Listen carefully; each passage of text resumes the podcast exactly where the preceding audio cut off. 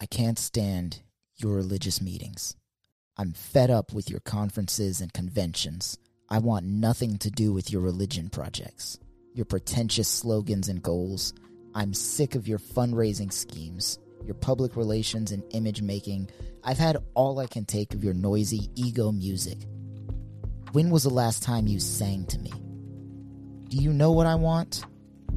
I want justice. Oceans of it. I want fairness. Rivers of it. That's what I want. That's all I want.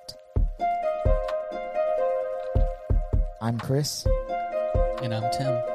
and this is the Deconstruction Series.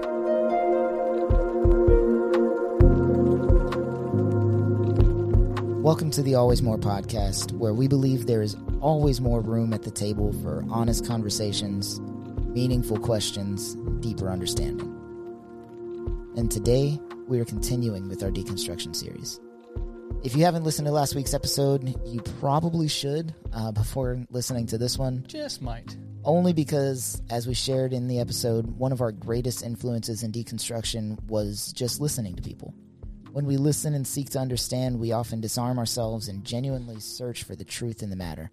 In this episode, we might come across a little more emotional or heated, but we're probably definitely going to come across, we're almost certainly Yeah. going to come across more emotional or heated.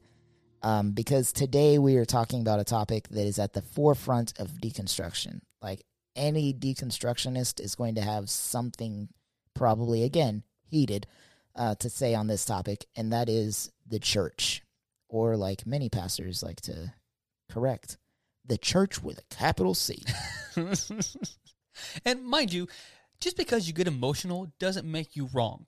Now, granted, I do know that getting all heated and defensive can make you look wrong, and I've definitely seen that from different parties. But that doesn't necessarily make you wrong. Yeah, but just just, just, just out because you maintain your emotional stoicism doesn't mean you're right. Oh, he was more polite and collected. He knew what he was talking about. He's correct. Yeah, I mean it's really easy to seem correct when you fully believe in your own stupidity. But you know, Yeah. moving on from that one. Moving on. Um, I think for this entire series, we're probably just gonna dive in. Yep. There's Let's no just- way to like Just do it, man. tiptoe into the pool. I'm diving in. I'm going deep. I never knew the rest. words to that song, but you know it is what it is. Oh, It was always a fun music video too. oh yeah. Um, so, like I said, we're talking about uh, the church, The not church. specifically our churches, but the church. Yeah. Uh, so let's start with some stats. Um, according to the Gallup poll, which if you've ever taken an internet poll, is probably done by Gallup. Yep. They do everything. Americans' membership in houses of worship has continued to decline as of 2020, dropping below 50% for the first time in the eight decade trend. Not eight years, 80. Yeah. That is four score years ago. yeah. Uh, four score and one year ago, technically, because it's the year of our Lord 2021 now, and this was in 2020. True. Uh, 40 per, 47% of Americans said they belong to a church, synagogue, or mosque, down from 50 in 2018 and 70 in 99. Isn't that crazy? It's It's it's it, it is a it's understandable, but it it's a big dip. yeah. Like Yeah. that's all Americans, any house of worship from 70 in 1999 to 47 only 20 years later. Just just considering the other years, the the the constant seventy percent it's just yeah, it's just mind boggling.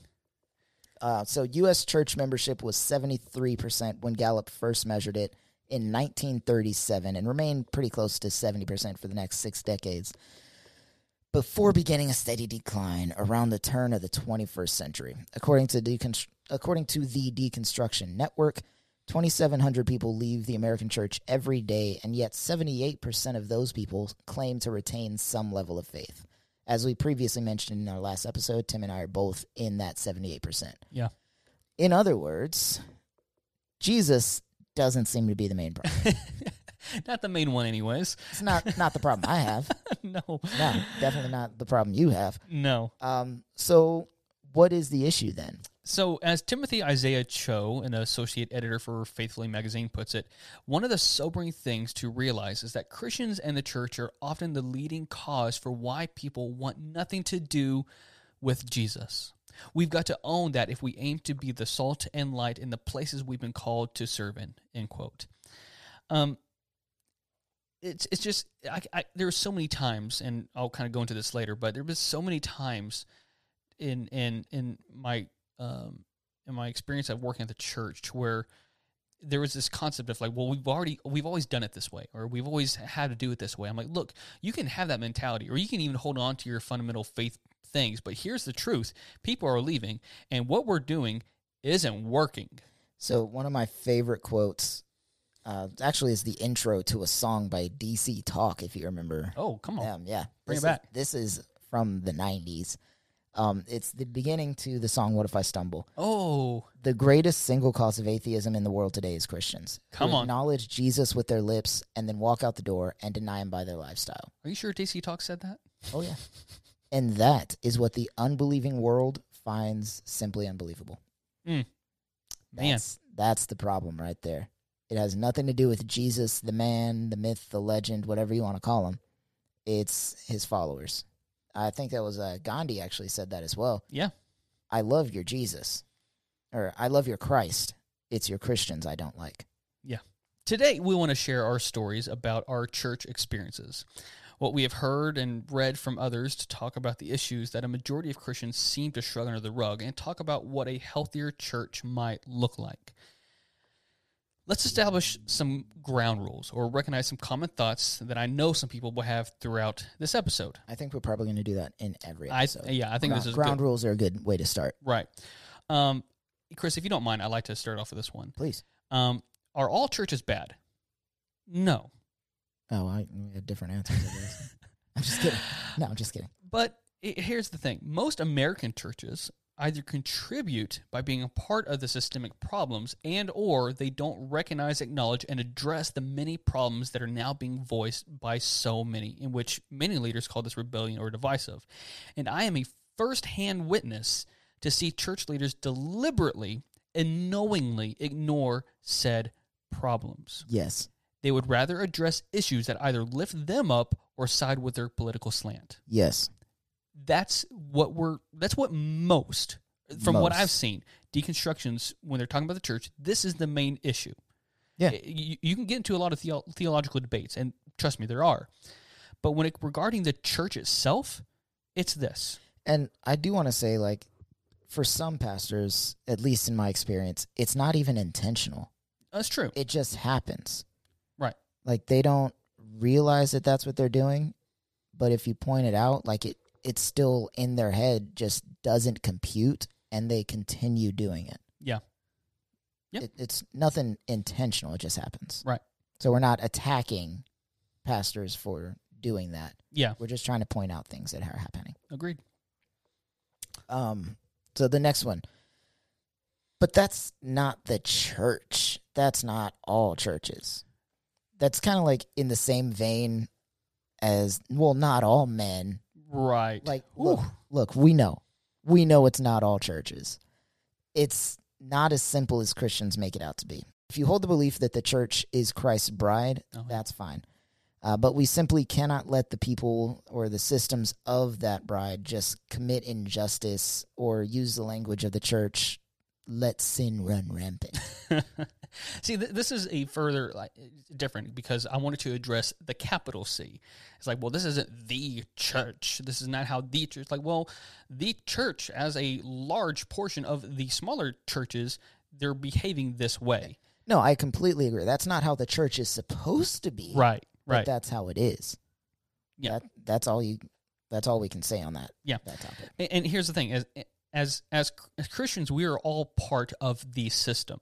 In the same way that we all we we we um in the same way where we treat global poverty as the richest nation in the world, we too as Christians in one of the most religious countries in the world need to hold our collective selves accountable. But I will say this, Chris, regarding these churches, and most of them don't say anything. But for, from from what I've seen, most of the churches that actually do try to speak up and be accountable and actually like, you know, actually apologize on behalf of other churches and Christians, most are run by minority leadership. Ooh. Ooh. That's what I've seen. Ooh. Homie, I'm Yeah. I'm as white as can be, and this is not coming from like some left agenda or whatever. The most churches I've seen just apologize, not necessarily even take credit, but just say, "I'm so sorry this happened to you." It's from uh, churches that have minority leaders. Yep. And not just like black churches, because No, obviously LGBTQ it- people. LGBTQ leadership, Yeah. um, female leadership, black, brown, doesn't matter. basically churches that aren't held by white uh, white males. Yeah. That, that's that's pretty much it. White supremacy and Americana Christianity go hand in hand, and it is hard to separate the two. Yep. Um, so if you are not supporting white supremacy, you're more likely to understand the real church, Yeah. not Christianity Americana. Right. Next argument. But what about dot dot dot? But whataboutism is probably my favorite argument style on social media right now because that's all you hear. Yeah. It's Yeah. it's the straw man argument. Yeah. You're setting up an issue to deflect the issue that's actually at hand and lessen that importance. That's like if we're talking about you know, oh, I think the PlayStation 4 was better than the Xbox One. And then somebody's like, "Well, I like the Wii U." We're debating these two topics. Yeah, yeah. Stay over there. We're talking about these two things. Well, see, what's happened recently is, like, especially with churches, and trust me, if you haven't been hearing about it, you are not listening to the right sources or listening, uh, listening good enough.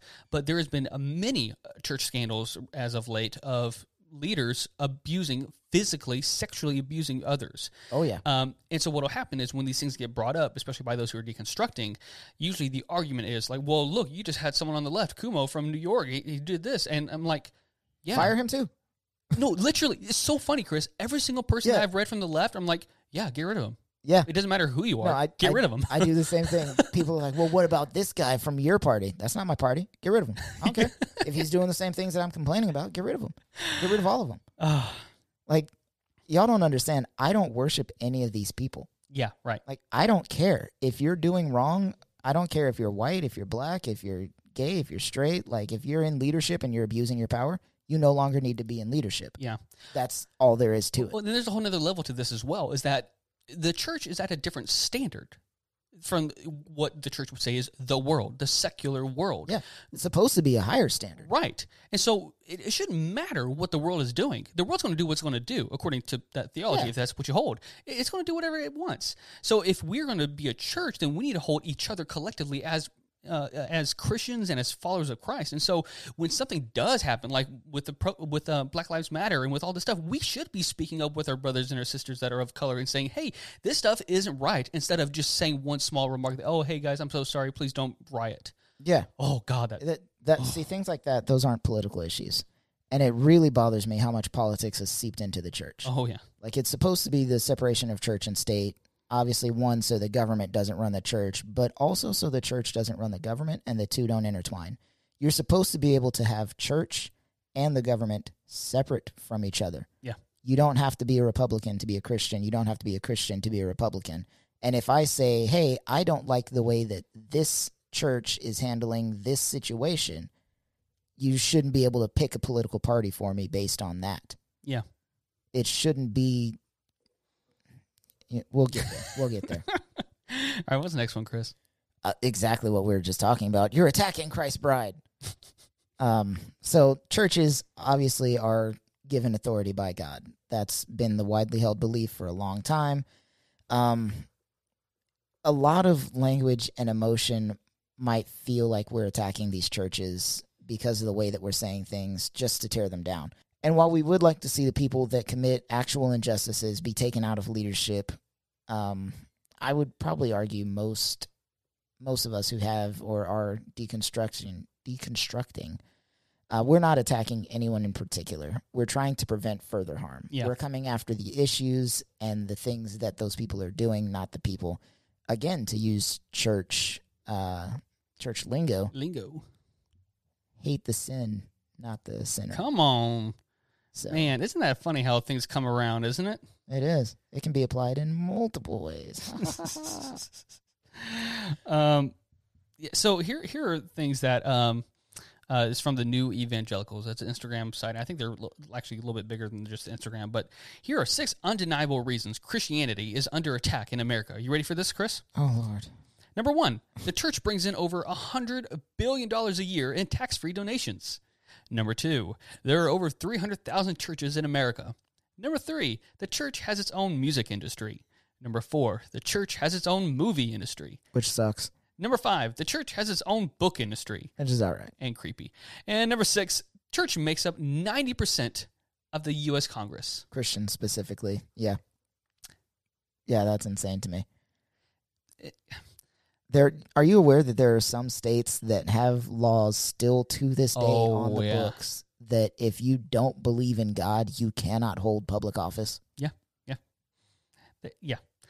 Guys, a lot of us are upset because the current model of accountability in the American church by large hasn't worked. hmm It's as simple as that. We're, we're, we're asking it to be accountable. Um, and I'd like to take a moment to address the word systemic. I know we all talk about this in our episode about race. I know we'll address this. But as a Christian leader, you cannot tell me that the Bible does not speak upon systemic issues. That's literally the explanation of how sin entered the world. Oh yeah. It's literally how we explain how how a baby That's- is sinful. See, that's what I don't understand about Christians that are like, well, systemic racism isn't a thing because I'm not racist. I never owned slaves. Okay, so you understand the concept of original sin. You're born into a world that is sinful, and it is your job to not sin and to fix the disconnect between you and God. Yeah. But you don't understand the fact that you were born into a world that was created by racists, in which white people are on top of society and it's your duty to bring everything else to reconnect. Like you don't like you can't say you believe in one and not the other. Like Yeah. I don't know, man. That uh, um, Look, I feel like I'm going to be really frustrated I know. through a I know. lot of this. No, I know, I know. we're not even debating anybody. We're no. just we're just talking about this between us. and guys, again, the reason And why you guys. And the, the reason why we're already getting so tense about this is because, and what I would argue, a lot of people who are still holding onto their faith, who are deconstructing, is because we have seen and heard and listened to the hurt that the church systemically has allowed to happen. Yeah. That, that's what it comes down to, guys. Yeah, We- absolutely. We are not attacking the, the bride of Christ. We are not attacking that whatever. We are attacking the accountability that is lacking. We are we are attacking. uh, I say attacking. We are trying to defend those who can't defend themselves, who have been ignored, who have been brushed under the rug, who have who have not been listened to because they were women, they were minority, they were LGBTQ because their story didn't really matter in the context. Yes, guys, and here let me let me say this: a lot of these stories I didn't hear until I chose to listen. You have to choose to listen to these things. If you think it's not a big problem, guys, let me tell you, it's a huge problem. I'm gonna I'm gonna share in the show notes later, but there's a there's an Instagram page I follow where they share stories of people who have gone through pain, hurt, abuse in the church. It's guys, it's out there. It's real. We're not making this up. Oh, we're Oh, not yeah. we're not trying to exaggerate the problem. And even and guys, even if it was just a small minuscule amount, it should still be addressed. One is too many. One is too many. And I guess this is really the last point too. I guess I kept wanting to say the same thing over and over again, but there are some who mock the church, but many of us, like us today, are simply asking it to keep up to her standards. Yeah. That's what it comes down to. Look, if you're the way I look at it, if you're a boss at a job, you hire an employee, they're supposed to do something. If they don't do that job, you either correct them or you fire them. Yeah. That's the same way we should be with a church. Like, if a church isn't doing the work of Jesus Christ, it needs to be corrected or it needs to be left Right. if it won't correct, it's got to be taken down. That's exactly what Jesus would do if he were here, and you know it. Don't try to say he wouldn't, because he drove people out of the temple. Like he made a whip and drove people and animals out of the temple because they weren't doing God's business in the temple. Yeah. I would like to, before we take a break, real quick, I'd like to share one of my something I think I'll put in the show notes too um, is a recommendation um, for, to hear just an example of this of this kind of a story, and that is to listen to uh, the rise and fall of Mars Hill. I think I mentioned this a couple weeks ago, but Yep. um, it's a podcast um, series about Mars Hill Church and Mark Driscoll, and these issues. And I'm listening to this podcast and so many others that I've I've been reading comments uh, from people who've been listening to it we're all saying the same thing. It's like, yeah, it it may not be exactly word for word or exactly like this, but there there are so many churches that were abusive in this kind of way, or or at least resembled it. It's not as it, it- it's bigger than you think. Just let me say it like that. Yeah. Chris, should we take a break? I think so. Um, we're going to go ahead and head to break for you guys for just a second. Stick around with us. We'll get a little more detailed coming up. I think this is going to be a fun episode. Fun Oh, for yeah. me, anyway. I don't know if it's going to be fun for everybody, but I'm Uh, we're gonna find something to be fun about. All right, we'll be right back.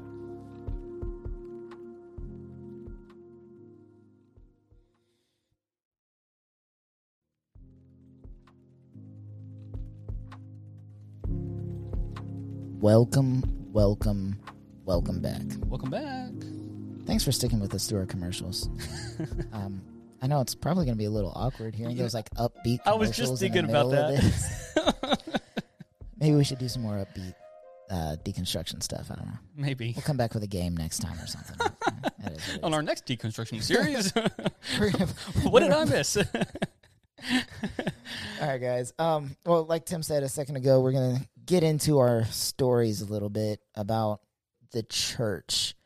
Um, each little deconstruction topic we're going to touch on is going to first and foremost be from our own personal experience because that's how deconstruction works. yeah. We're gonna touch on these issues in general, but it's important to us that you understand the stories that cause us to feel the way that we do.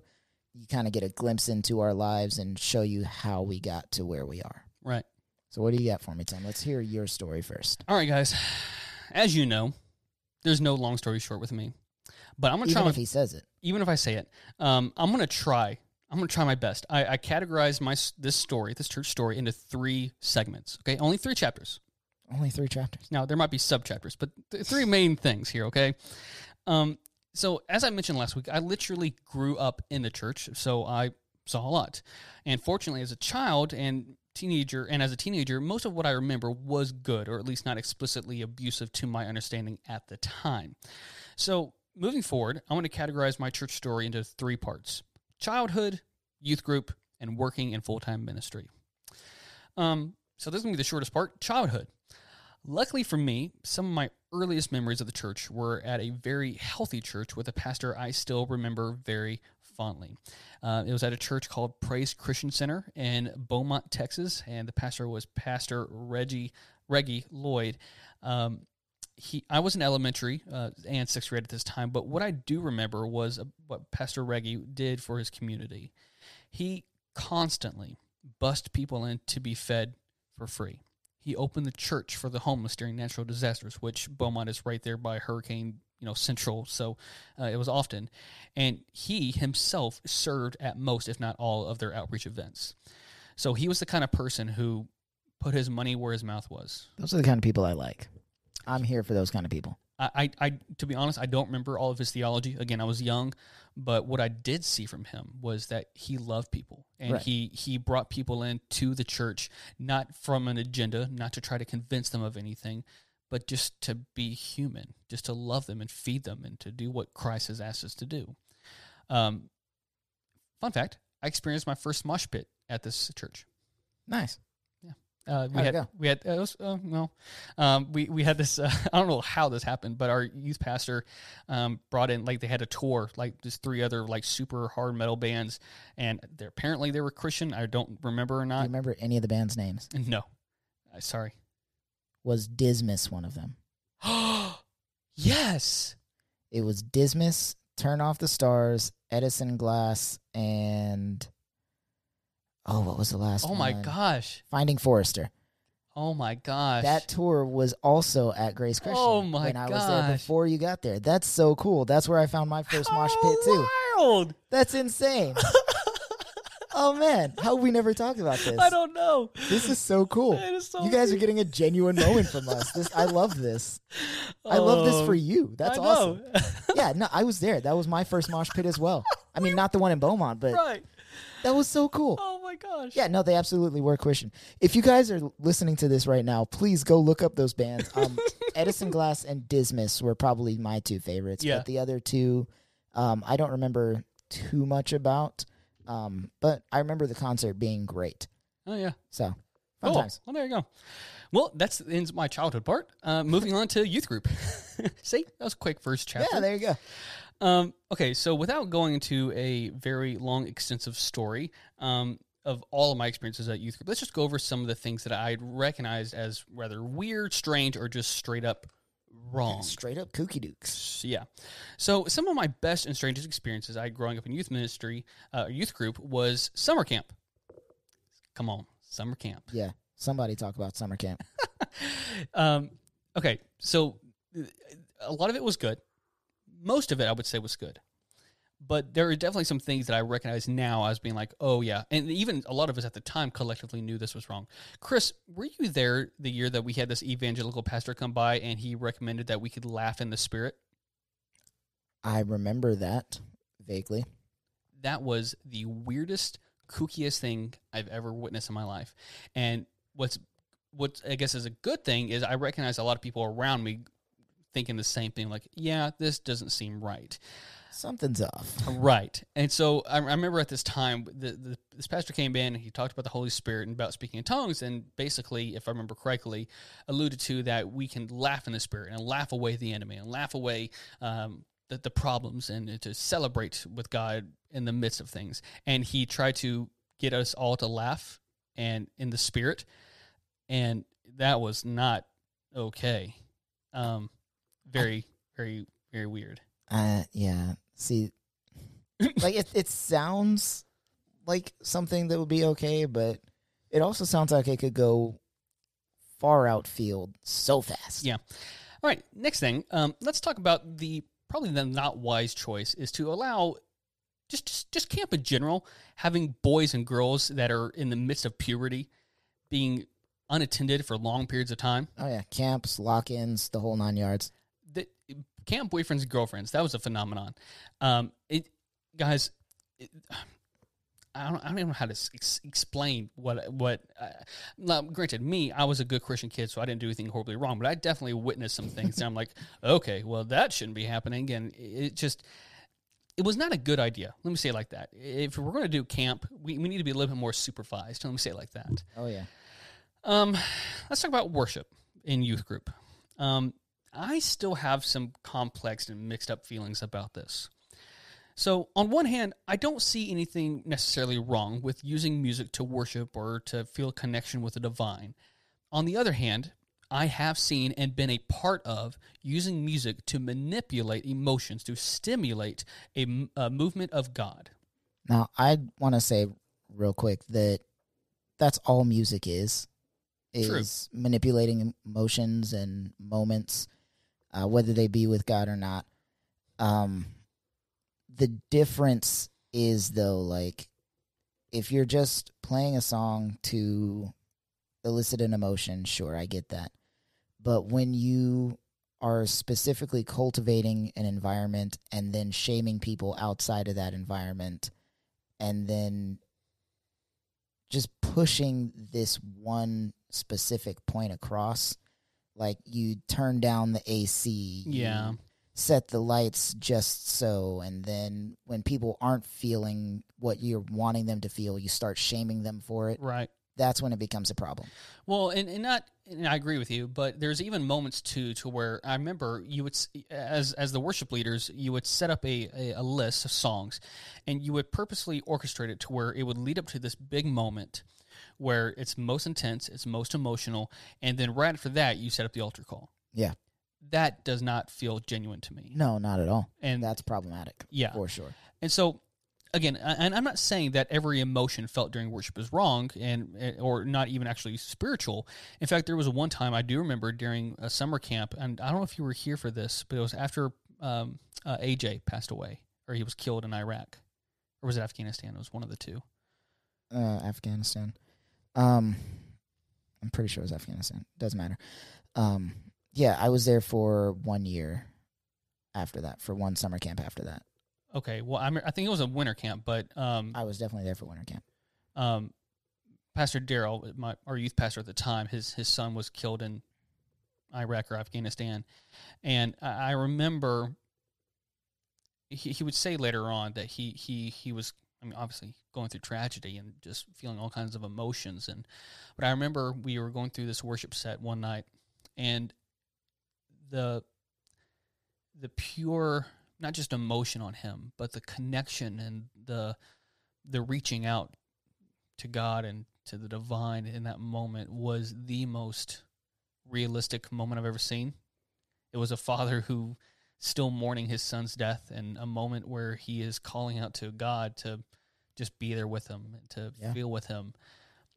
So I I, I want to make that clear because it, it's it's it's not simple. It's not black and white. No, Um, there's there's nothing wrong with using worship, in my opinion, to music to worship and to experience God or the divine or Jesus, or whoever. I Um, still do that. yeah, Like yeah, I, I still have a worship playlist on my phone, even though I haven't been to an actual church for a worship session in a long time outside of the one I just went to on vacation. Yeah. which was my dad's church. That was really nice. But yeah, the music itself isn't the problem. It's the intentional manipulation behind the music right. that a lot of churches will use. There you go. Yeah, well said. Um, all right, so moving on, and uh, I'm going to try to brush through this because we're going to have a whole episode about this one. Um, but it's the talk, Oh yeah, the purity culture, the ring thing. the ring thing.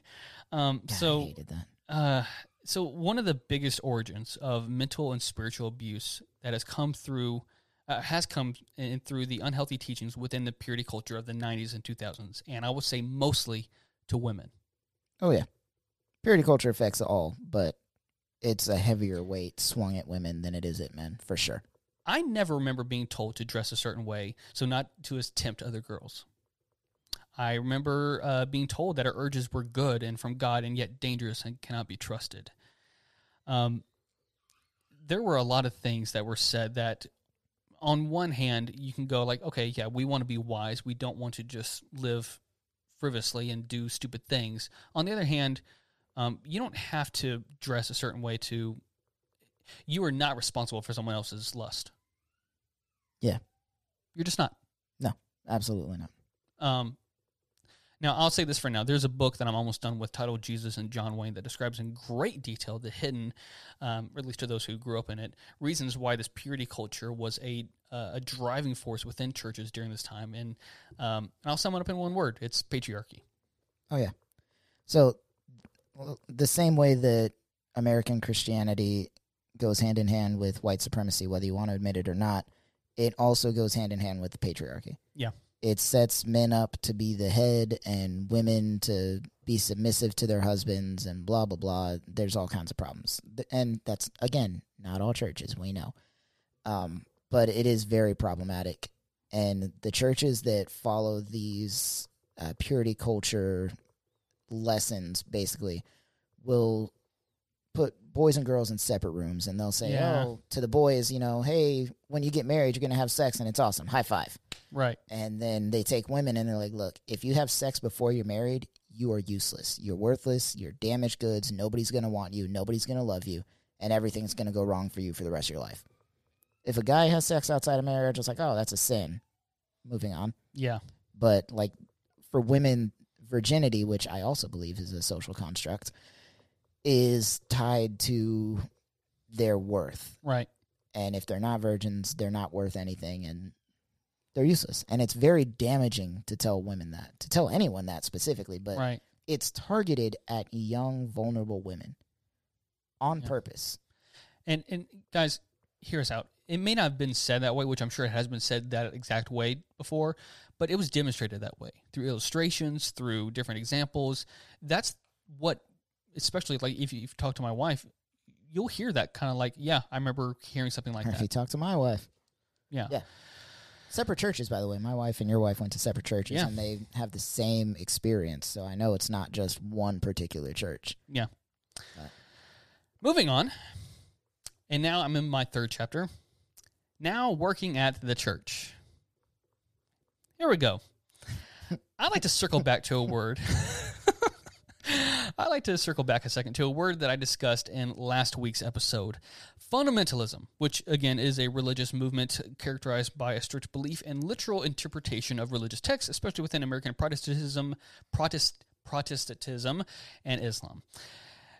And to make fundamentalism worse, especially at my church, a lot of pastors believe that it was their, or there's the people that they agreed with that just affirmed their own beliefs, interpretation of Scripture is foolproof.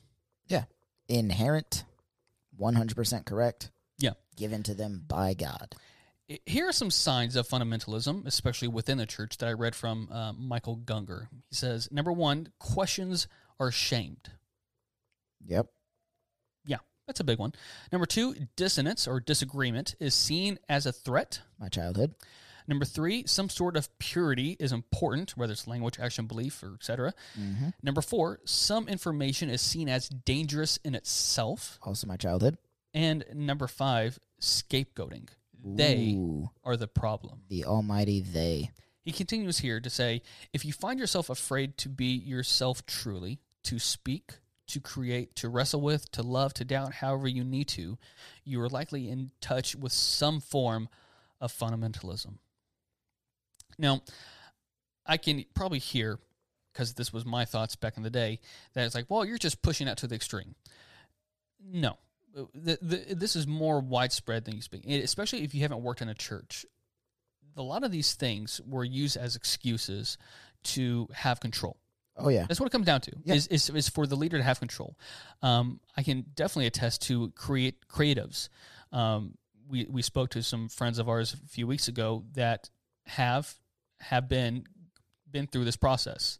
Um, so the reason why I wanted to bring this up again is because at that time I didn't have the language to call out what it was I was witnessing in our church leadership, but I would you know later understand uh, it, and I would- I would understand it as an emotional and spiritual abuse in the form of fundamentalism.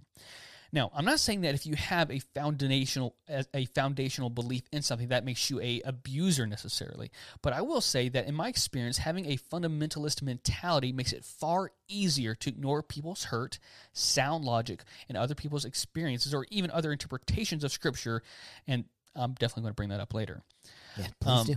Uh, I started as a youth ministry assistant, serving under a youth pastor who would quickly come under a lot of scrutiny because he and his family didn't resemble what the leadership thought what a proper pastor household should look like. And after a couple of years serving under him, I would later be promoted to um, the youth pastor position. I would like to make a moment to criticize this decision to promote me to youth pastor. Yeah. I shouldn't have been a youth pastor. No, I agree. Guys, I didn't have a theological degree. Didn't have any degree. It's true. Um, granted, I was raised in the church, um, and I, I understand the mentality was, well, he served in the church, he's given so much to the church, his dad is a pastor, all these different things. Looking back at it, uh, that that I just shouldn't have. Should not have happened.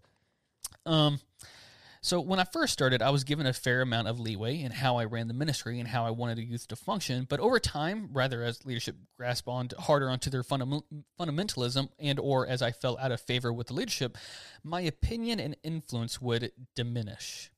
And to be honest, I wasn't sure where to start or how to do this without turning it into a three-hour episode. So here are a few things I saw uh, within our church that I would begin to recognize as not only horrible leadership but also spiritual abuse.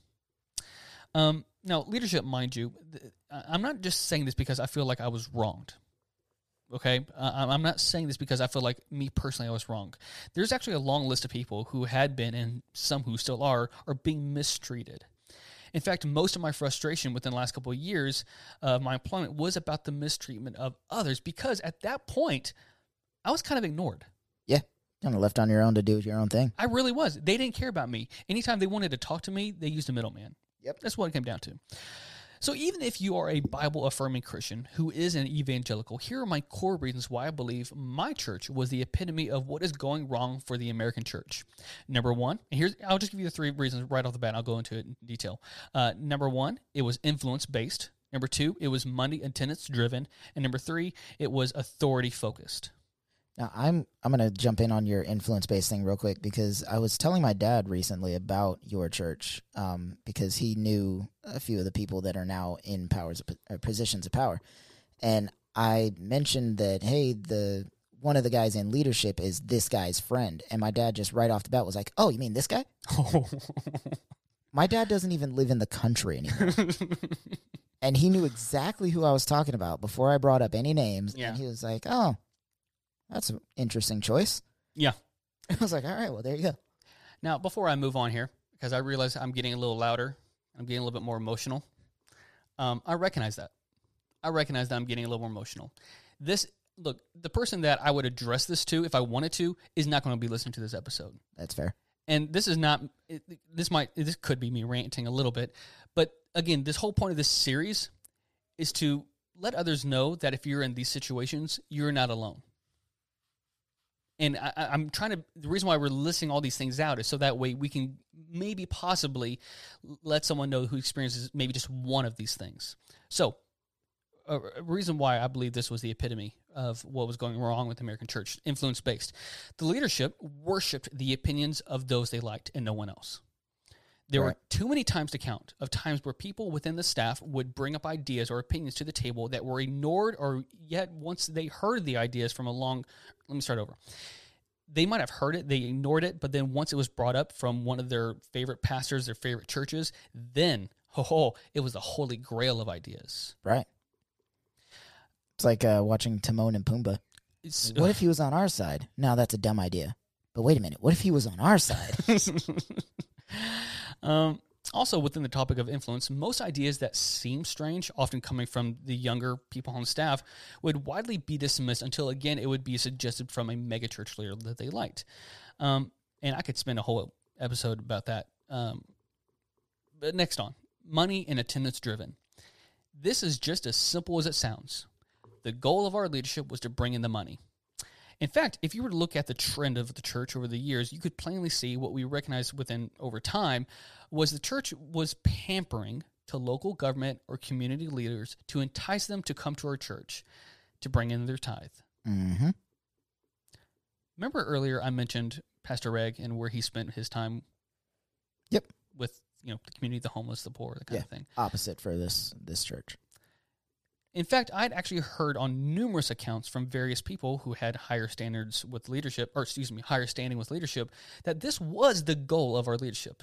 The mindset more money allows us to save more souls. But when is it enough money? And there goes and the problem. It's never enough. Like, it, it just obviously, you want to save as many souls as possible. You know, that's kind of the whole goal of Christianity in a nutshell when it comes to them. But isn't one enough? Isn't two enough? Like, why do you need to focus on getting more money to save more souls? How about you just focus on the souls and use the money that you're given? That's the whole principle of tithing. That's the whole principle of the 99 sheep versus the one with the shepherd. Like, he'll leave the 99 to go after the one that needs help. Right. Yep. So by far the focus and what would end up being the excuse for my departure was numbers. How many butts can we get in the seats? The metrics were all about tithe giving families. Mm-hmm.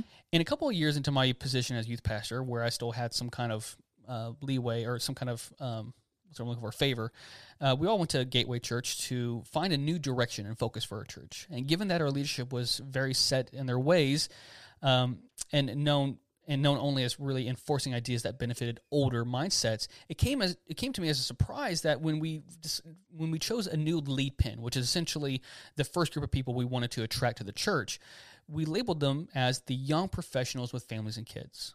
Now that might sound somewhat kind of cool, like hey, cool, so we're reaching out to millennials with families and kids and you know that kind of thing. That's that's nice. And, and it sounded nice at first, but here, here's what happened: is over time, as we thought we were going to be asked as millennials for our ideas about how to attract said millennials, our ideas got shut down. Oh, yeah. One after another, it became apparent that the intention wasn't to attract the young families with kids; it was to attract the young professionals with money. Yep. I saw that coming from a mile away. At the point of my departure, only a few things have been allowed to change due in large part to things being called out within the staff. Look, you can look at the trends. I, I could, I could, I could. if you were to have a conversation with me about, I could show you our budget and how that looked like, and how and how it resembled this logic. But here's the last thing: authority focused, and I cannot overstate this. Everything, every single thing was about blind obedience to authority. Any talk about leadership was considered demonic in forms of witchcraft. They may not have said that, but with the scripture they were quoting, it sure did sound like it. Ooh, ooh, ooh. Um, was it rebellion is as of witchcraft? Come on. So leadership would hide hide behind their title as an excuse to to diminish others' opinions or thoughts about how they were really uh, how they really were within the staff. And I'll share this one story. And this is okay. So this is around the time in my deconstruction where I still believed that um, homosexuality was wrong. Uh, I was questioning it, um, but at this point in time, I I I did believe that the church was handling it wrong for sure. Like I knew that we were not handling it wrong, and at this time, um, our leadership decided to go into a series about hard topics, and uh, one of those topics was going to be about LGBTQ plus. Um, and the leadership had asked me to preach a message about it, particularly this message. Wasn't everything else in the series, but especially this one. And so within that, um, I, I, knew it was coming, and so I had shared with leaders or leaders that served in the youth ministry, like, hey, you know, there's a series coming up. I'm thinking about trying to um, do it differently, trying to do it in more small groups, so that way we can at least have conversations with people about it. So that way we could not just me be on a microphone telling you what's right and wrong, but rather just have a conversation more more direct. That was my that was it. Well, what would happen was I would get called into a meeting with my father, who was technically my boss, and um, the leadership, and I would be questioned as to one, did I think homosexuality was wrong, and number two, why I was trying to essentially uh, refuse doing what the pastor wanted. So I decided, knowing where where this was coming in, I, I brought in a passage of scripture, and it was in First Corinthians nine, and basically it was showing how Paul was changing his methods depending on who he was talking to. And my point was like, look, if you want me to preach this, I'll be obedient. I'll preach this to them, but I, would like to change it up to you know to, to make it easier for young ears to hear to, yeah. to, to to relate better to allow them to be a part of the conversation and essentially it didn't matter to them. Nope. They they they wanted they wanted that fire and brimstone. They wanted it their gay, way. You're going to hell. What, what I heard was, I just need you to know that you'll do what I ask. Mm. My experience didn't matter. My expertise didn't matter. The fact that you know these kids on a personal level doesn't matter. My intentions didn't matter. And fair point. My, the Bible didn't matter at this point. Nope. I could go on and on regarding the many issues of leadership within this church. Women pastors, like my mother, were only given a title but no real authority. Only the boys had a special place, refurbished to be a launching point to go out hunting and rock climbing. Exaggerating attendance numbers, employees being forced to sign non-disparagement agreement after being fired to re- to receive a severance package, conversations with staff members about not tithing, and a lot more. But I'll end with my ultimatum. Um, but before I do that, I want to acknowledge that not everything in my church experience was bad. I know, obviously, I kind of come across a little heated here, but there were people who were amazing, incredible leaders like Michael Miller and Sarah Wrench.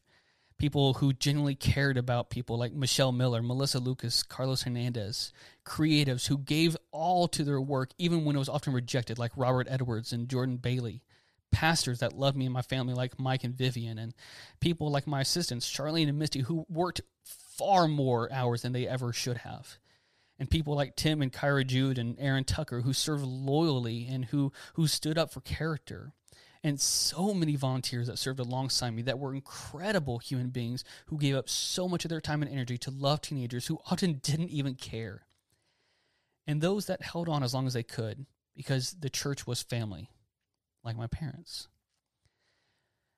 What came down for me leaving Grace, um, I knew that I didn't want to be there for a while. Um, but as we mentioned in the last episode, when it comes to deconstruction, it's hard. It's hard leaving. Yeah. You grew up with this family that you created, with people that you care about, kids that love people that loved your kids. Yeah. Um, what sealed the deal regarding my intentions on employment at this church um, essentially started with how my parents were treated. Um, my dad, who made the children's ministry what it was and made it flourish, and what I would argue was the reason why the church got so big, um, his opinions didn't matter to anymore to a certain point. Right. Um, he he and my mother, like I mentioned before, my mother was a pastor by title only, really. Um, and the list goes on.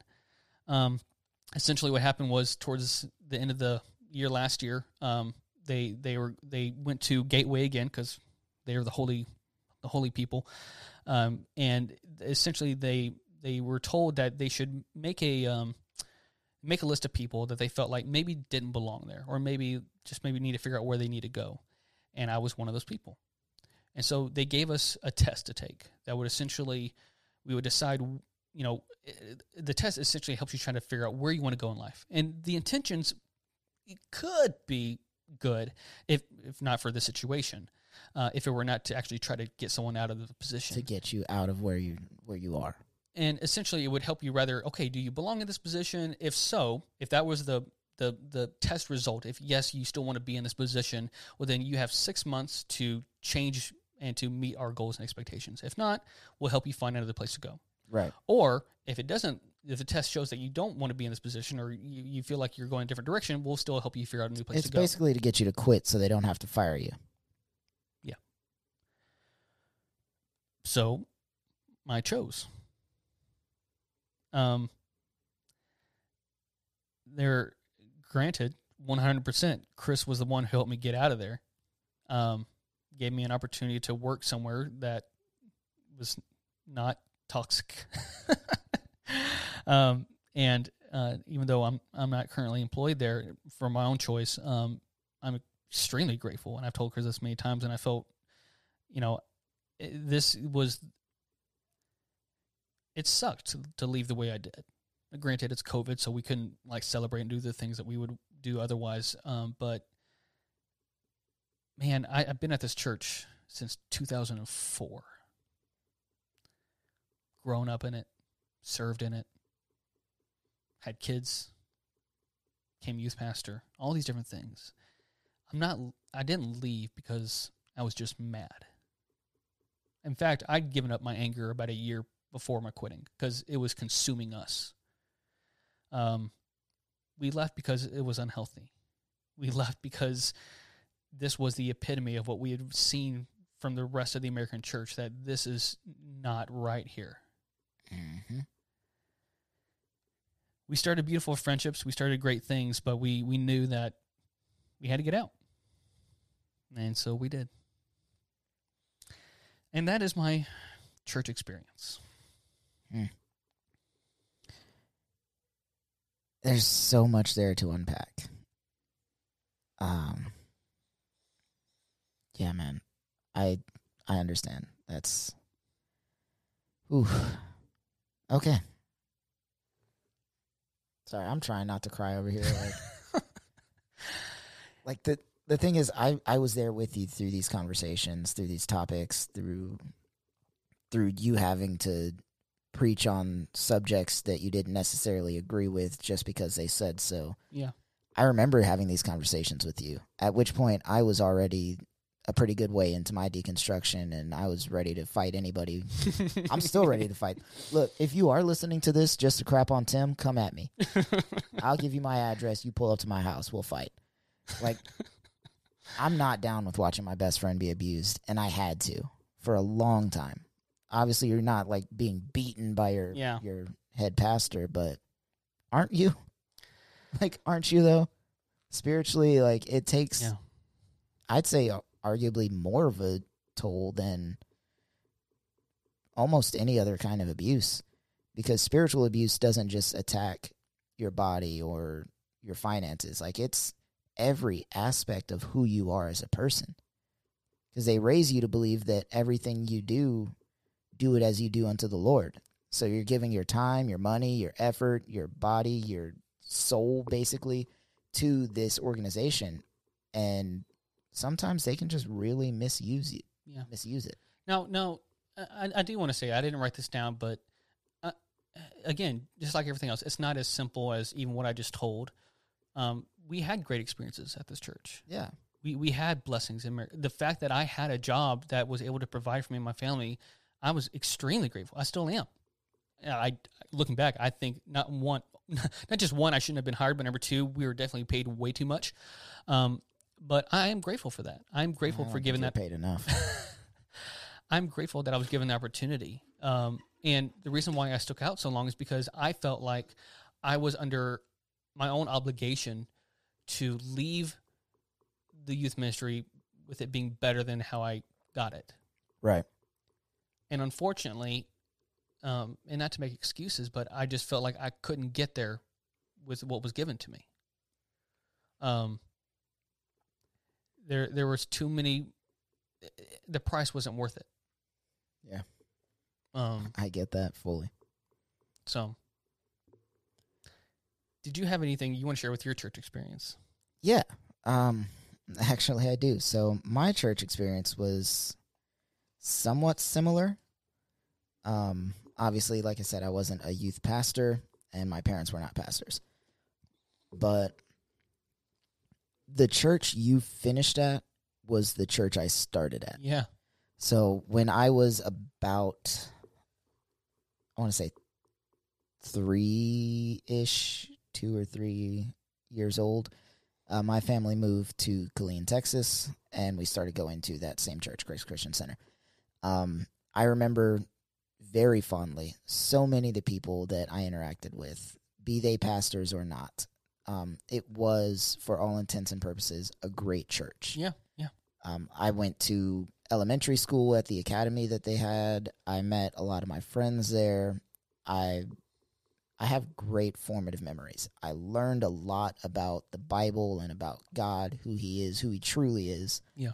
Um, it was a mostly positive experience, and that's the weird thing. Like most people that are deconstructing, you only hear the negatives, the Yeah. horrible things that they dealt with, the abuses, all of that You stuff. see, you see the one minute TikTok videos, and Yeah. Yeah. But like my experience in church overall was really, really good. Like I I really lucked out Yeah. my experience. Um I remember there was a I guess she's older now if she's even still alive, I don't know, Miss Betty. Um, oh yeah, yeah, yeah. The Asian lady. Oh, Not Lucas, is a, a different lady. oh, I don't know. uh, it, she was uh, really nice to me. Uh, Miss Bourne, I remember Miss Bourne was really cool. Uh, Miss Ross, I know she passed away recently. Yeah. Um,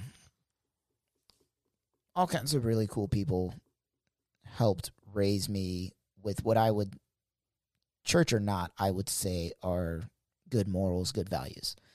Um, I I was like I mentioned in the last week's episode, I was on the some of the ministry teams that we had worked with starting in like first grade. Like Mm. I was on the puppet team, I was on the the first graders Yeah. uh uh praise team and all kinds of cool stuff. Um memory verse challenges, like we did all kinds of really fun events. I was always part of setting that stuff up, helping the other kids in anything that they needed. Um, my family did a lot of volunteering, so any kind of uh, outreach that the church had going on, we were there. Thanksgiving meal giveaways and uh, Christmas toy drives and um, Easter egg hunts for the community. Like we were always doing that type of stuff. Yeah. Um, going through youth group, um, like you mentioned earlier, Pastor Daryl was probably one of the most formative people in my life. Right. Yeah. Um, got me through a lot of issues that I had personally. Um, helped me find ways to what I now know as deconstruction, but then was just to explain why I believe what I believe Yeah. and to learn a little bit more about the in depth reasonings behind it, uh, to connect better with God. Because, like I said, I do remember that night um, watching Pastor Daryl just lose himself in worship. Um, like that that still sticks out in my mind. Yeah. Um, because it it was a father that lost his son connecting to a father that lost his son. Oof. Like he was he understood better than anybody else in that room at that moment Yeah. what God went through when Jesus gave himself to the cross. And you can see he was mad, he was hurt, he was confused, but he also wasn't taking it out on God. Yeah. And that, because of that experience, I think that's how I handled my entire deconstruction. Because I did receive some abuses that were systemic and things like that. I have reason to be hurt. Um, for example, I'm sure you went to many like healing nights where they called in Mm. evangelical pastors from other churches or like touring pastors or Yeah. evangelists is what they are Right. where they come into your church and they do like one one service and then everybody gives them a bunch of money and then they just go off to the next church and do the same thing. Yeah. um, those are like the healing sermons usually where they come in and they pray over you and they're like oh if anybody has this issue come on down to the altar and we'll pray over you and we'll get this issue fixed.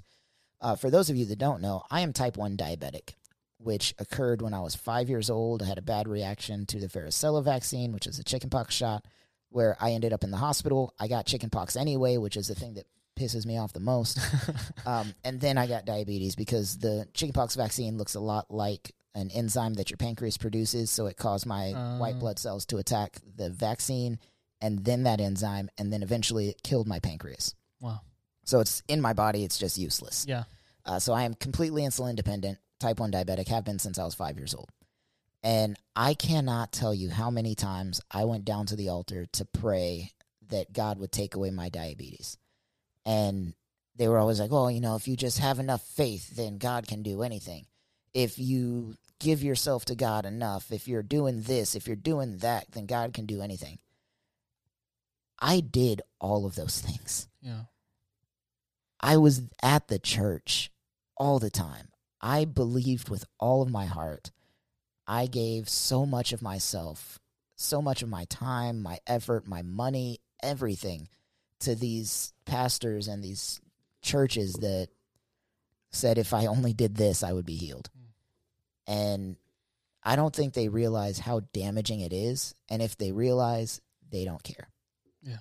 Which is uh, it's it's really hard to to bring up to say things like that to really anyone but specifically to these churches these are the kinds of abuses that people deal with in the day to, in their day-to-day lives and when you're on staff at a church it's easy to get lost in the work and not connect to the people but as a volunteer my whole job was to be the middleman between the church staff and the people. Yeah. So I'm living my story, also hearing all of these other people's stories, and then just seeing churches not care about it. Like as I got older, as I got into the different ministries, seeing it not be handled, not be dealt with, seeing people losing their faith because of situations that I just can't seem to get away from myself and I'm just like, well, maybe their faith just wasn't strong enough, you know. Maybe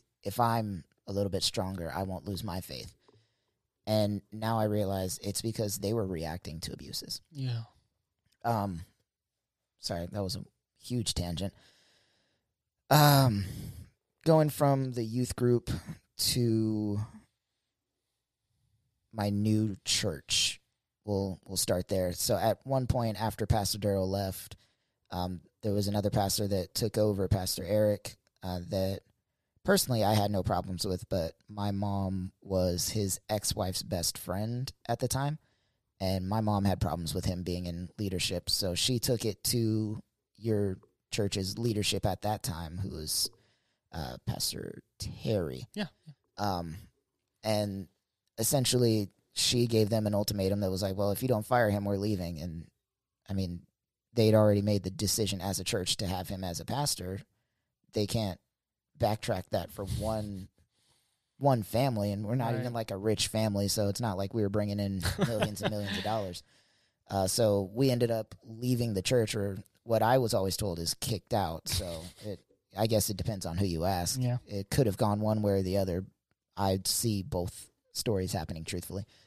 Um, so I was not allowed to go to that church anymore by the church or by my parents, doesn't matter.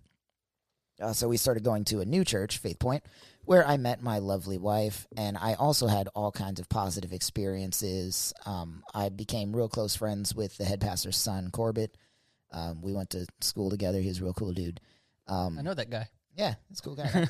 um, so I met my wife, met my future in laws, and all of that. Uh, built some really strong friendships that still to this day I talk to these people. We interact. Um, this church is where I was technically not on staff, but I was the youth director. I was running the uh, You're giving you're giving the energy of a youth pastor without getting paid as a youth pastor. Exactly. There you yeah. Uh, so again, being taken advantage of without realizing I was being taken advantage of because I was volunteering my services and my time. Um, I don't regret doing any of that. I regret some of the things that I told some people, some of the sermons I taught, some of the different things that I believed at the time, but I don't regret giving my energy or time to the kingdom of God. Yeah. Maybe specifically that church, but not the kingdom of God. Um, that church, like I mentioned in the last episode, had a close working relationship with a group called Masters Commission uh, USA, which is technically a cult. Um, it's a a next level discipleship program is what it Yeah. technically is called uh, where basically anyone who is out of high school can go and they have age limits and all kinds of things like that it's specifically for young adults but you can go and be immersed in church leadership in christianity and the kingdom of god is what they teach um, so you're learning basically how to run a church, how to run a Christian college, how to be a minister. You take college courses through a non-accredited college, which is why my degree is useless. um, you learn discipleship. You go into in-depth study of the Bible. You have to memorize like 250 scriptures. Um, is it 250? No, I think it's 500 actually. 500 um, verses and they can be consecutive or not doesn't matter but you have to memorize the bible basically which yeah. i still have my little notebook where i kept all my verses and everything written out so i could easily read and remember and all that stuff uh, we did an literally an hour of prayer every day and again i had a really positive experience which you don't hear a lot of when you're reading the stories that come out Yeah. of this program um, i just i attribute that to god protecting me and who i am because he knew if I did have a negative experience, I could go far left because I've had a lot of negative experiences. Yeah. Like growing up, my mom used to spank me to scripture. Like she would read me a Bible verse and then spank me when I did something wrong. Oh Jesus. So like it's amazing that I still believe in God. Um, Golly. my wife always says that. Like I'm amazed that you still pray, like that you still listen to worship. Like, I don't know. it is what it is.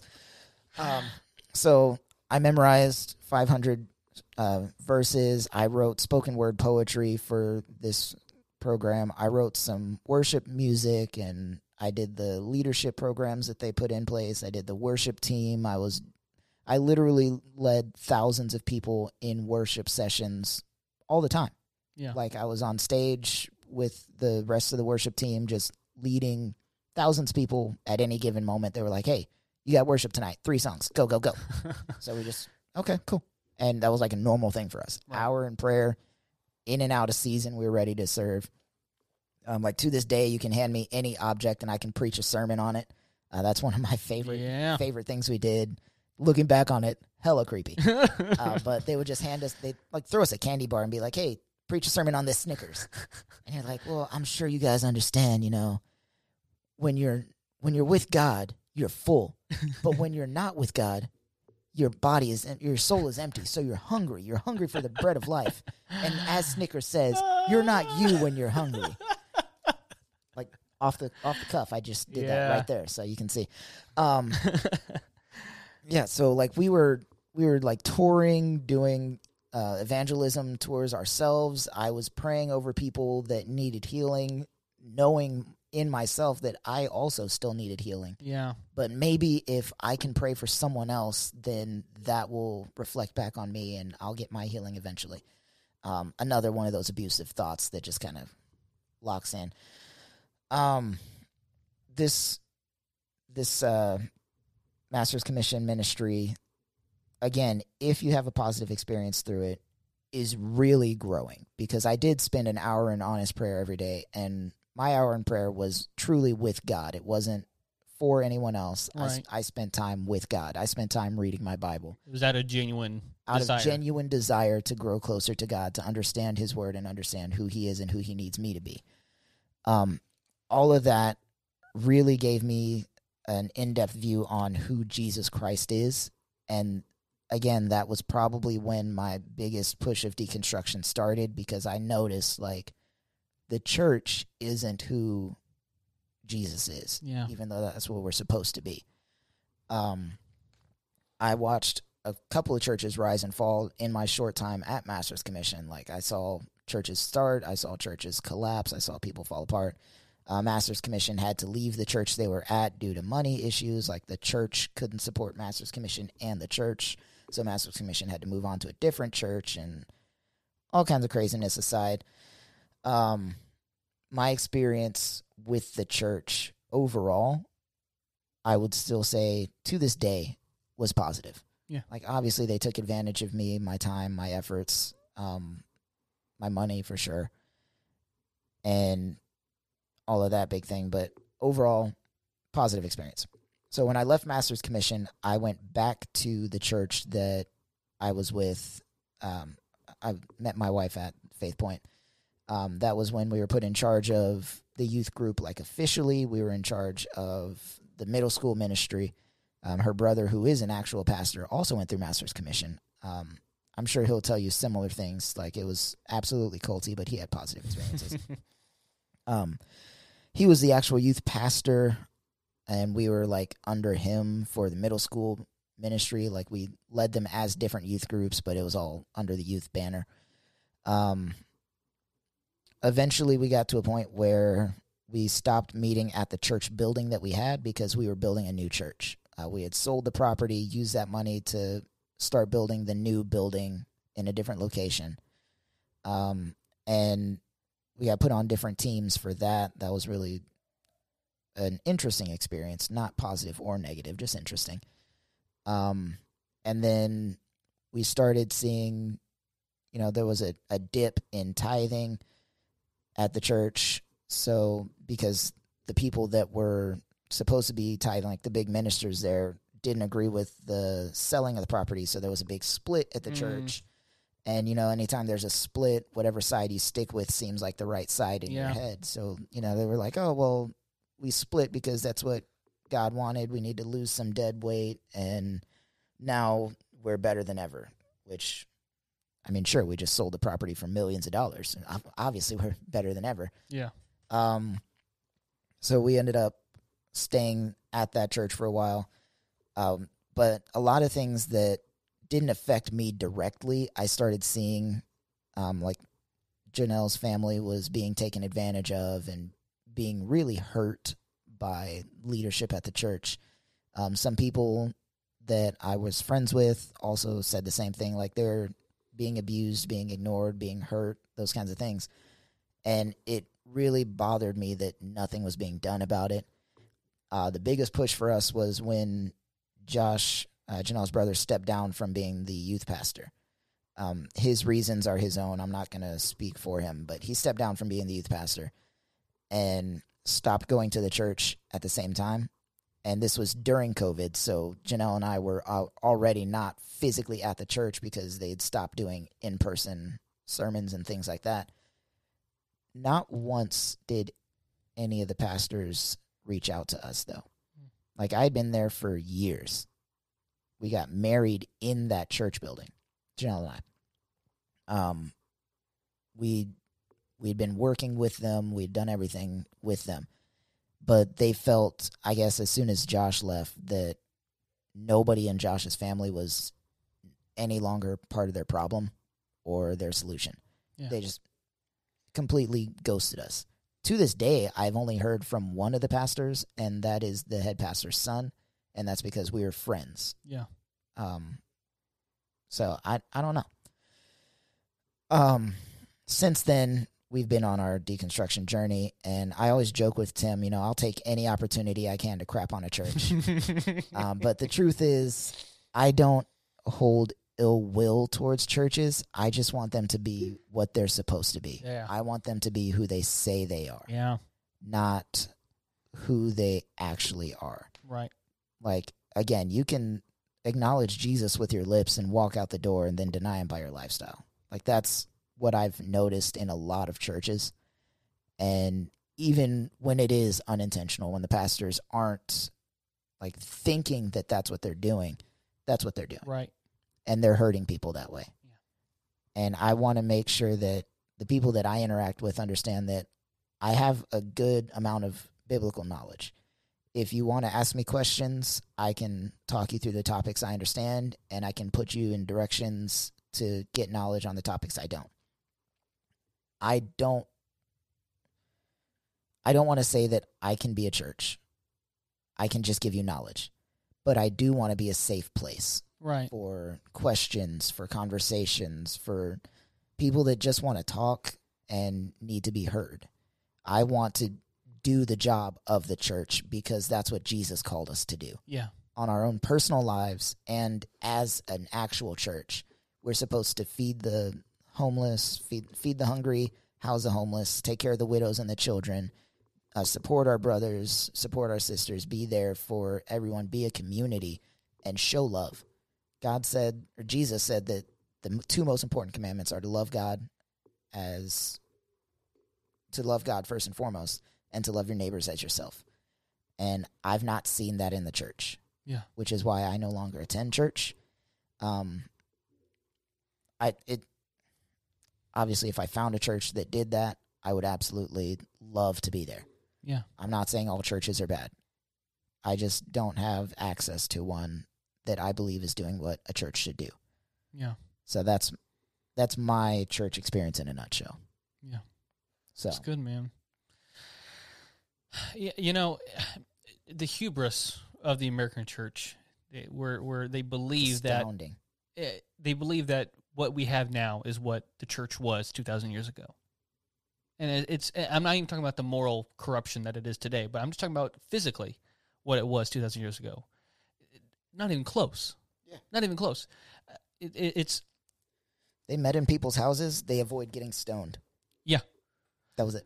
and and I'm not saying that's means that's how it should be or that's how it should be stuck in, but my point is that there's this mindset that this is how it's always been, and that is so far from the truth. Oh, absolutely. You look at the 2000 year of the church with a capital C, it has never looked like how it is in the past 40 years.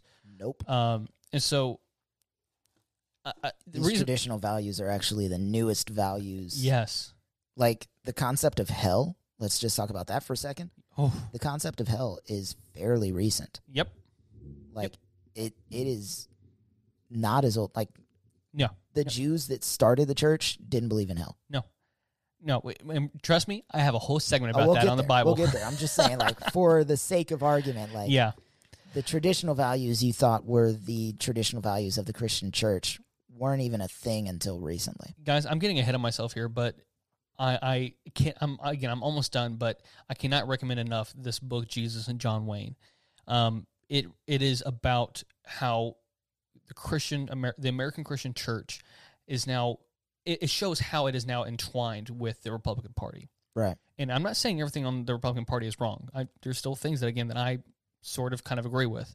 Uh, I think I'm on like two percent of what they say, but my my point is though is I'm not saying that it's inherently evil or wrong or whatever. My point is is that they will blindly follow that platform, oh yeah, absolutely. and and th- this book really depicts how it got there, and it was done within the last hundred years. Oh yeah, It, it this it, these these platforms, these theologies, these these mindsets hasn't been the mantra of what is now the American church for thousands of years.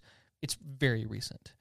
Um, And now, to what Chris was saying um, at the very last part about not going to church, uh, I would agree with him. Uh, there's not a church um, that I can think of that there's very few um, that I'd be super like, yeah, I want to go to. And there are some that I found online that I'm actually going to put in the sh- the, the show notes because I mean, granted, they're they're elsewhere, but they're good churches to Yeah, follow if you, yeah. if you feel like you've been hurt by the church and you but you still want to be somewhat involved. 'Cause- And I do that. Like I follow uh, pastors and churches on TikTok, and I'll listen to their podcasts. I'll Yeah. listen to their sermons online.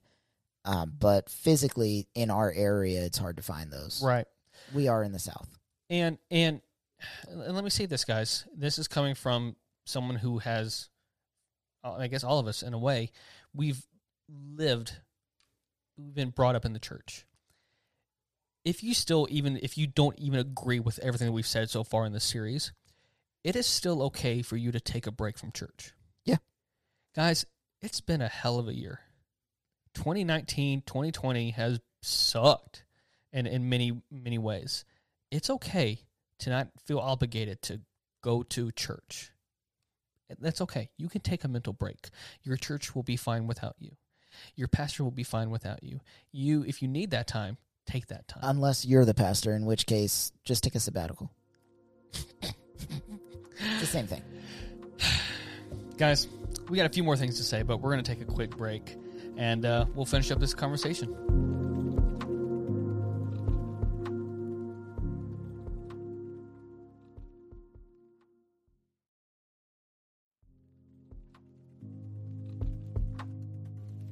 We are back, guys. Thank you so much for sticking with us. If you have, if you haven't, uh, we'll see you in another episode. I'm sure. So come crap on us in our comment section. There you go. Um, yeah, so I think we'll just get back into it. So here's some of the things that we have or that we are deconstructing from within the church, or things that we've seen that are wrong that are not on a large scale being addressed or fixed. Right. And, and some of these things are things that we didn't firsthand witness. And that's the whole part behind deconstruction, at least on my end, is like a lot of it, dude, I'm a white male. I, I have it easy. Straight white male. And so it's important that I listen to people who are not like me because they might be experiencing things that I'm not experiencing. So like like we've been saying this whole episode, we had pretty decent church upbringings, like for the most Right. part. Right. But that doesn't mean that there weren't people who didn't have that kind of stuff, who didn't have a positive experience through church. Right. And so that's what's angered people like Chris and I, where we just go, okay, I want to speak up for these people and I want to address it because the church is not doing Yeah. it on a on a large scale. It's like I was fine when I realized, you know, well, this was wrong, this was wrong, and this was wrong, and how it affected me. But when I started realizing that it was other people being hurt, I think that is part of Christianity. Like, even with Jesus, like, you can abuse him all day long. Yeah. But when you start hurting his his disciples or his, his flock, Yeah. that's when he really got upset. Same with Oh, me. yeah. Like, you can abuse me all day long. I don't care. I, am still going to do what I got to do for the kingdom of God. But when I noticed that it was other people on a mass scale being hurt so badly by the church, that's when I started my journey. Right. Yeah. So we're going to talk about a few rather topics or quotes that we just want to first share, and, and that is accountability and cover ups. Mm. If you haven't seen these things, then I will say you're proving a point that, and, I, and now let me say, I have been a part of that problem. So this is not me like condemning anyone here. Um, but we are only shown what we feel like fits within our agenda. What has been seen within the SBC, the Southern Baptist uh, Convention uh, Church, and Catholic Church shows just how much Christians are willing to defend their own or hide the truth for the sake of pre- preserving the good that has been done. My favorite thing is that Protestants will make fun of Catholics and Catholic priests. You know, they make, Oh, they make all yeah. those jokes, like not realizing they are also Christians. Yeah. Yeah. Catholics are Christians. They worship differently, but they're Christians. Yeah. It's all part of the same church.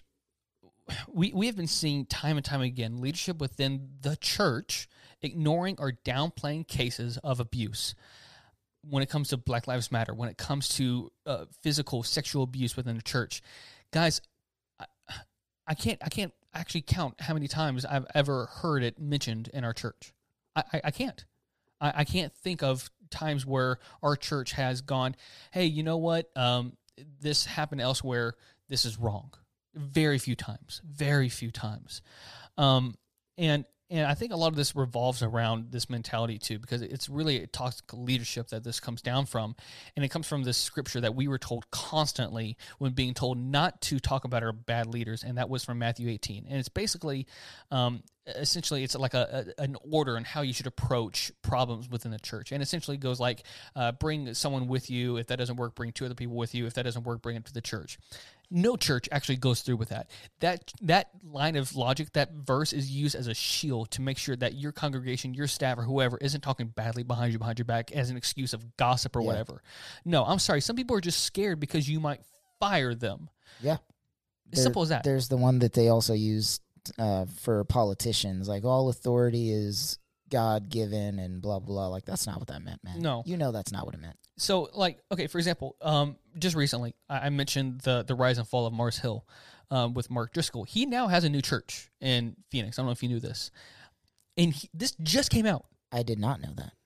he he it just came out that he has been rating church members on a scale of 1 to 10 based on loyalty he hired an invas- investigator to spy on a teenager uh, a teen a teenage boy's family who kissed his daughter. And he has everyone on church property under 24/7 surveillance. Guys So I'm not surprised, but it's one of those like, oh, yeah, that sounds about right. he shouldn't be allowed to pastor now granted you, you can go like well look people are following him. Sure granted People But- also followed. uh What was his name? Jeff Jeff Jones, oh yeah yeah the, yeah the guy, the Kool Aid guy, mm-hmm not the actual Kool Aid man, but the guy that killed a bunch of people with Kool Aid. But th- this is what we're talking about, and this is just scratching the surface because we don't have time to go into all the different cases and stuff. But it's just not being addressed. Right. It's just not. Let's move on. Yeah. Um Yeah, okay. So the next quote that we want to come up against we're not all like this. Ooh, okay. So I, I, I we know. I, I um your favorite heretics is a it's a it's a couple I I forgot their names I feel really bad for not remembering but they they they brought up an analogy the person says I'm sorry you went through this but not every fellowship is like this please don't lump them all into this the heretic says I will lump them all together until accountability in the institution is normal and not an anomaly Ooh. the person. Again, not all fellowships are like this. You shouldn't judge them all just because you had a bad experience. Heretic. This comment displays Christian fragility. Not all churches equals not all men. How about churches shouldn't abuse instead of you shouldn't judge? You're demonizing the victim instead of holding the institution accountable. Oh yeah. Exactly the way church institution has been training their followers. End quote. Okay, so the way I like to explain this is like food allergies. So if you have a baby and you give your baby a peanut and your baby swells up like a balloon, obviously not all foods are going to do that. But are you not going to be wary the next time you give your baby a new food? Yeah. Like maybe my baby is allergic to cashews too. Maybe walnuts. Like I'm just going to until I can figure out what it is, I'm going to be very cautious about this. Yeah. Same thing with this. Well, and, and even just, uh, I know we're going to have a whole episode about this, but even concerning race, like, guys, I'm a white male, and granted, I have definitely been a part of the problem and still uh, to a certain degree am, but I am now at least aware of the problem and will address said problems, whether it's within myself, which I still have to do because of how I was raised and systemic things I was brought up with, but also within others. That's a responsibility I want to take. Does that mean I'm a horrible human piece of trash? No. Does that mean that all white people are trash? No, obviously not. But but my point is that I'm now at least going to take the responsibility to address said wrong things. Right. Um, see, usually what happens when we when when someone blames a church or the church, the first gut reaction from many Christians is to pull the "don't judge." It's not ever not everywhere card. But even if it was only like five percent of the churches who are now showing toxic behavior, this is not how you talk to people who have been abused. Oh, for sure. Just it's the same rhetoric when it's when it comes to abuse from men. You don't say that to women. You, you just don't. That's it's so psychologically, emotionally, spiritually wrong. And the people that are the well, not all men, not all churches. Those are the people to watch out for. Yeah. It's like the ones that actually aren't. we know it's not all men and not all churches. So we don't want to perpetuate that problem. And I'll, I'll say one last thing regarding this. Bottom line is that there is an, there's enough that of these cases that people are leaving the church. We have that evidence. It's not like we're just making this up and like whatever. No, people are leaving the church for a reason, not because they're hearing stories, because they're experiencing their own. There are enough churches like this that people are simply not going to church and yet holding on to some level of faith. And hear me out. If love conquers all, then the church hasn't been loving enough. Boom. Next one up, please.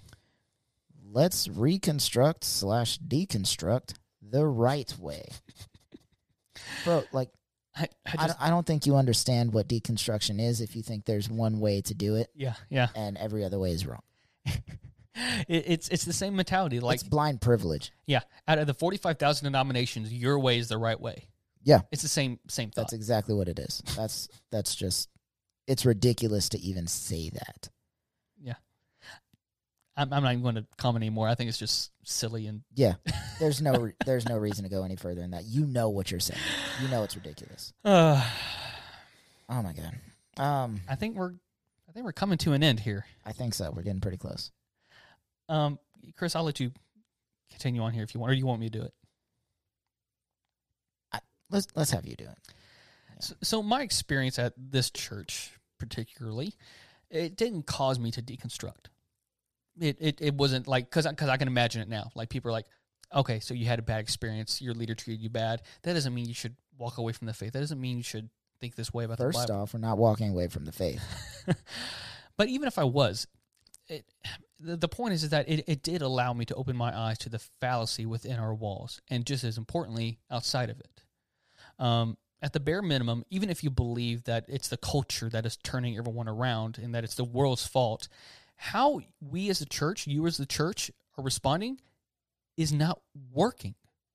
It- Right. guys, it's it's it's the literal definition of insanity. Doing the same thing over and over again, expecting different results. It's not working. There are so many times that it just baffled me when we brought up ideas to the church of like, "Hey, we should do it this way or this way." Like, nah, just keep doing it this way. If you want to see a transformation, if you want to see a change in people's lives for Jesus, you need to take these issues seriously. People are tired of seeing excess in the church. Think of like preachers in sneakers and how conservative evangelicals are always blaming leftist agendas for Hollywood and, and its celebrities.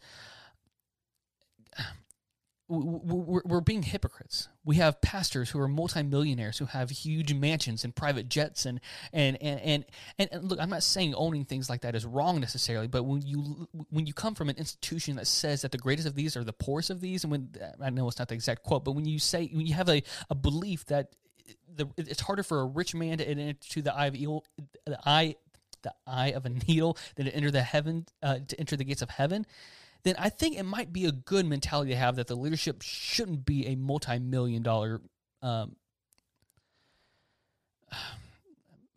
a millionaire. Yeah.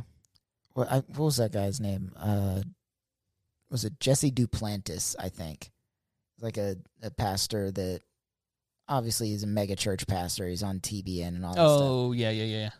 He's he had millions of dollars, like personally, and then he got he had the balls to get up on TV and on stage and say, "God told me that I need to buy a brand new Learjet, so I'm taking an offering." Like, right. are you Yep. serious? Yeah. Yeah. Like what? Or what's his name? Joel Osteen. Oh. We got another hurricane coming to the area. And Uh-huh. if that man tries again to lock his doors, I know. I know. he is going to be one of the first people that we get when we say eat the rich. And I, I know I was stumbling over my words there, and I'm, I apologize for getting emotional here. But it, here's the thing, and I'm passionate about this because it hasn't worked. I believe that most people wouldn't be as upset about the wrongs uh, or the things that people do in the church if the good churches or people were to speak up more and be more accountable for the wrongs. Yeah. If you're a Christian listening to this, if you go to a church, if you're a pastor at a church, whatever, don't let others speak for the church. It, it comes down to you. It's literally that simple. If Yep. you want to see the change in the church, then hold it accountable Be the change. be the change. Don't let people taint it anymore. Don't, and that's always baffled me in all this. It's like, why defend or lessen what people do wrong in the church? Why not address it? Why not make it public? Like, no, this is it's like it's like Cold War. It's like whenever this is when we're gonna get to American nationalism. So it's like during the Cold War when we were actually Christians were the most um like one of the largest demographics to actually want refugees. You know why? Because it was further evidence that everything over there was wrong and what we were doing was right. It's the same mentality. If you want the world to see you as what we should be, as a light to the world, as a representation of Jesus Christ, then freaking stand up for what Jesus Christ would have stood up for. Oh, yeah. Be the light. Speak up against evil. Speak up against the wrong. Speak up against injustice, not just within your own church, but as a collective community. Mm-hmm. If we want to see a change, as Chris said, we got to be the change. 100%. Let's wrap this sucker up. Yeah. Um, so we always want to end this on a more positive note because there is always more than this, and we're Yeah. not we're not just here to crap on churches. Tim's not just here to crap on churches. uh, so, as I'm sure you could tell in our tone, we're obviously not too pleased with the church as a whole right now, but we do see and believe in churches that can be like Jesus. Um, or the idea, anyways. yeah, we believe that there are organizations out there that, for better or worse, are trying to be Christ like, Right. not just Christian, in quotes. I have a hope for what the church can turn into. It's going to take a lot of work, but what motivates me is the deconstructing community, truthfully. Um, people may or may not believe in all the theology they grew up with, but they still want to make the world a better place and spread the love that Jesus has for us all the people I follow on TikTok, most of them, even if they've gone 180 degrees the other way and became straight up atheist, they still want to put positivity into the world. Yeah, They still yeah. want to show love. And they're saying, well, the church did it wrong, but I can do it right. And not as like a holier than thou, like, oh, well, I'm better than the church. They're just like, look, I know this was wrong. I know this is right. So I'm going to do the right thing. Yeah. That's all it is. Um, in our show notes, we're going to share some of the churches, the leaders, and the people that have inspired us and motivate us. Yeah. Uh, we may not always agree 100% with their theology or even their methods or what they preach, but we do believe in their message. And that's the most important thing. Yeah. Uh, at the beginning of the episode, you heard uh, Amos chapter 5, verse 21, one of my favorite scriptures in all of the Bible right now. Um, and guys, we want to encourage you as we're ending this podcast to, um, again, if you haven't already, to like, subscribe, to rate us, to say, comment, talk to us about this stuff. Because, again, this whole point behind this whole purpose is to make you, if, if this is you, not to feel alone. And um, you can talk to us privately, publicly, whatever. Um, but we just want to let you know that you're not alone. And just because we're the ones leading the podcast does not mean that we think we know everything. Oh God, no. we would love to have more views opened up to us so that we can explore those and learn more about the topic that we're already discussing Right, right. or a new topic that we haven't even gotten to. Yep. Chris, you got anything else to say, brother? Um no, I think I have said everything that is edifying to say. well, guys, um, this has been uh, the deconstruction series part two, the church. Next week, I don't know what our subject will be, but we are definitely continuing this series. I will pick one. We will pick one, and uh, guys, thank you again so much for listening, for being a part of this community, for always believing that there is always more. Yes, we love you guys, and we'll see you guys next time. Love you. Bye. Thank you for listening to this episode of the Deconstruction series on the Always More podcast. Please take a moment to subscribe, rate, comment, and share this wherever you listen to us. Be sure to check out our resources and recommendations in the show notes for both this episode and episodes to come. And lastly, don't forget to listen into our deconstruction playlist on Spotify that can also be found in our show notes. Thank you, and see you next time.